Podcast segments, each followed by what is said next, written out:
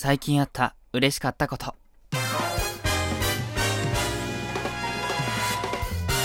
タンラジ大輝です。ということで、今回はですね、最近あった嬉しかったこと、こちらについてお話しできればと思うんですが、私、最近ね、嬉しかったこと2つありました。ね。1つはなんかまっとうに嬉しかったというか、もう1つは、指摘してもらえて嬉しかったなっていうことです。2つね、お届けします。1つ目ですね。まず私、最近ですね、ありがたいことに、日経クロストレンドという電子版の記事にですね、私のこのラジオトーク上での配信者の名前、そして行っている企画についてに紹介してもらったんです。これすごく嬉しかったです。それも紹介の仕方が、企画力のあるイベントといえばというようなね、そんな流れで紹介してもらえたんですよね。私が行っている、ま、トーク対決バラエティというようなね、ラジオトーク公式さんにサポートしてもらって行わせていただいている、そのイベントですね。ゲストの方を5名お呼びして、その方たちのトーク力に競っていただいて、で、一番を取った方には、ものすごく美味しい牛タンを振る舞うっていうね。まあ、私が牛タン好きだからなんですけど、えー、そういったね、番組ですが、特にね、ピックアップしてもらったものが、ディベートのね、コーナーを一例としてピックアップしてもらいました。例えば、嫌いなものだけを食べる人生と、蒸し料理だけを食べる人生、どっちがマシかって言ったようなものを、ゲストの皆さんですね。まあ、ディベートなので1対1なんですけど、2名のね、ゲストの方に選んでいただいて、逆の立場に立っていただいた上で、トークで対決、まあ、いわゆるディベートね、討論してもらうわけですが。で、最終的に聞いていただいて、リスナーさんのリアクションですね。ギフトだったり、コメントだったり、ハートだったり、そういったものを含めたリアクションでですね、どちらが納得いったかっていうお話になるんですが、なんで私がディベートをコーナーとして結構毎回やってるかっていうと、トーカーさんの、まあ、お話ししている方の、なんでしょうね、真の部分が見えるというか、あ、この人結構論理的、ロジカルな人なんだな、だとか、この人は結構、皆さんのこう、感情をこう、うまく誘導するというか、ああ、確かになーってこう、思わず感情移入してしまうようなお話が上手な人だったり、自身の世界観にギュンと持っていって、逆の方を考えさせないというかね。うん。いろんなこうトークの仕方があって、その方の個性というか特徴がすごくわかりやすく出るなというので、面白くってね、毎回設置させていただいている、そんなコーナーでございます。これをね、ラジオトークの企画力のあるコーナーの一つとして、しかも日経クロストレンドに載せていただいたこれがね、すごく嬉しかったです。私は音声配信始めて、まあ、1年半ぐらいですが、ね、ラジオトーク始めてまだ10ヶ月ぐらいですね。現在で。ずっと続けてきてね、最近なんか毎日ライブ、そして収録も上げているっていう感じで、続けていればいいこともあるんだなっていうのね、よくわかりました。お呼びしているゲストの方たちもあらかじめもうコラボという形でね、関係を作らせていただいて、そしてこう出ていただいてるっていう流れなので、やっぱ結局自分の過去の動きがこうやって実を結ぶこともあるんだなということでね、非常に嬉しかった例です。確実に1年半以上前、私がライブ配信スタートというかね、音声配信スタートのあのタップをしなければなかった未来ですからね。これ非常に嬉しかったです。これが1つ目。そして2つ目ですね。私、昨年11月ですね、あの、カオリン社長にですね、許可を取らせていただきまして、ラジオトーク、街頭インタビュー、まあ、知名度調査っていうのをね、個人で、あの、やらせていただきました。これがですね、あの、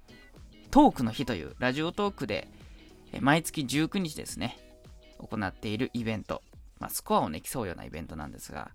このね、ちょっと目立つタイミングでやらせてもらったんですよ。ラジオトーク知ってますか？という非常にシンプルな質問をね、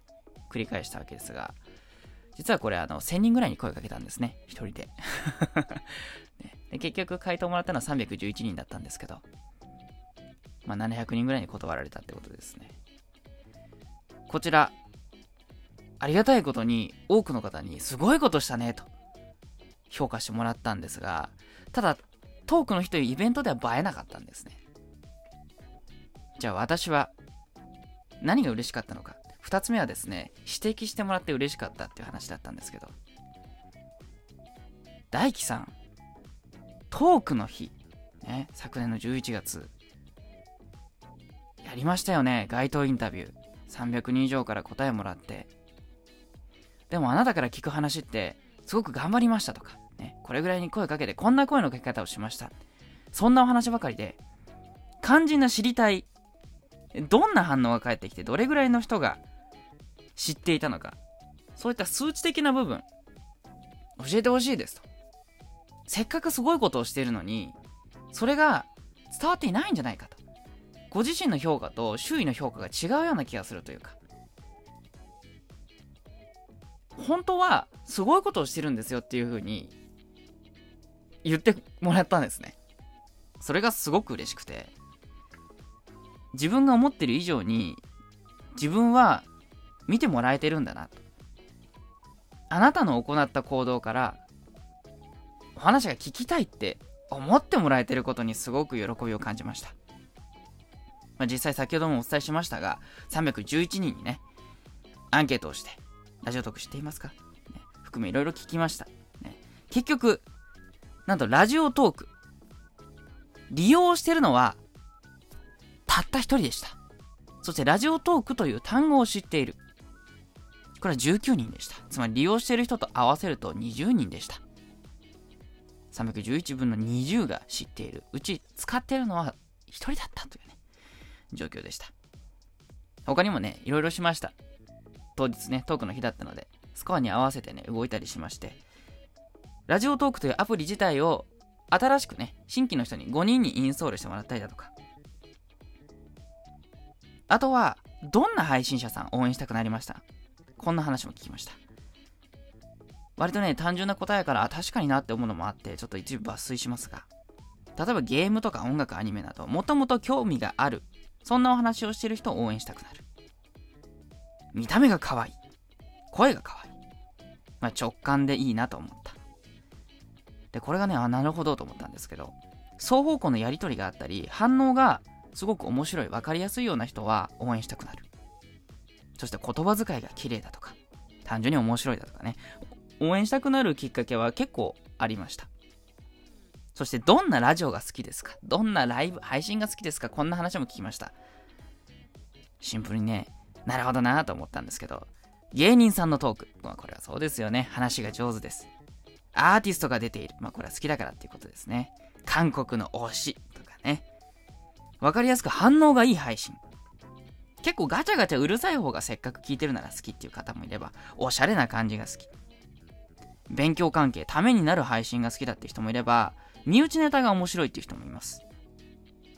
そしてやっぱり、お便りとかコメントとかで参加できる。こんなラジオ、配信が好きですって、こんな話をね、聞きました。そう。こういったね、結構細かいところは、あまりライブだったり、収録でお話ししてなかったんですね。これを聞きたいよと。もっとあなたは評価されるべきだよ。こう言ってもらえたのが、2つ目の嬉しかったことです。改めてまとめると、私の最近嬉しかったことは2つでした。1つは、私の今までの活動が実り、日経クロストレンドというね、記事に、ラジオトークという記事の中の一つにね、段落一つ丸々使って紹介してもらいました。私のイベントを褒めていただきました。これが一つ。そして二つ目は、あなたはもっと評価されるべきだよ。もっとアピールしなよとね、言ってもらえた、指摘してもらえたというのが2つ目でした。最後まで聞いていただいてありがとうございました。私の最近あった嬉しかったことです。それではまたお会いしましょう。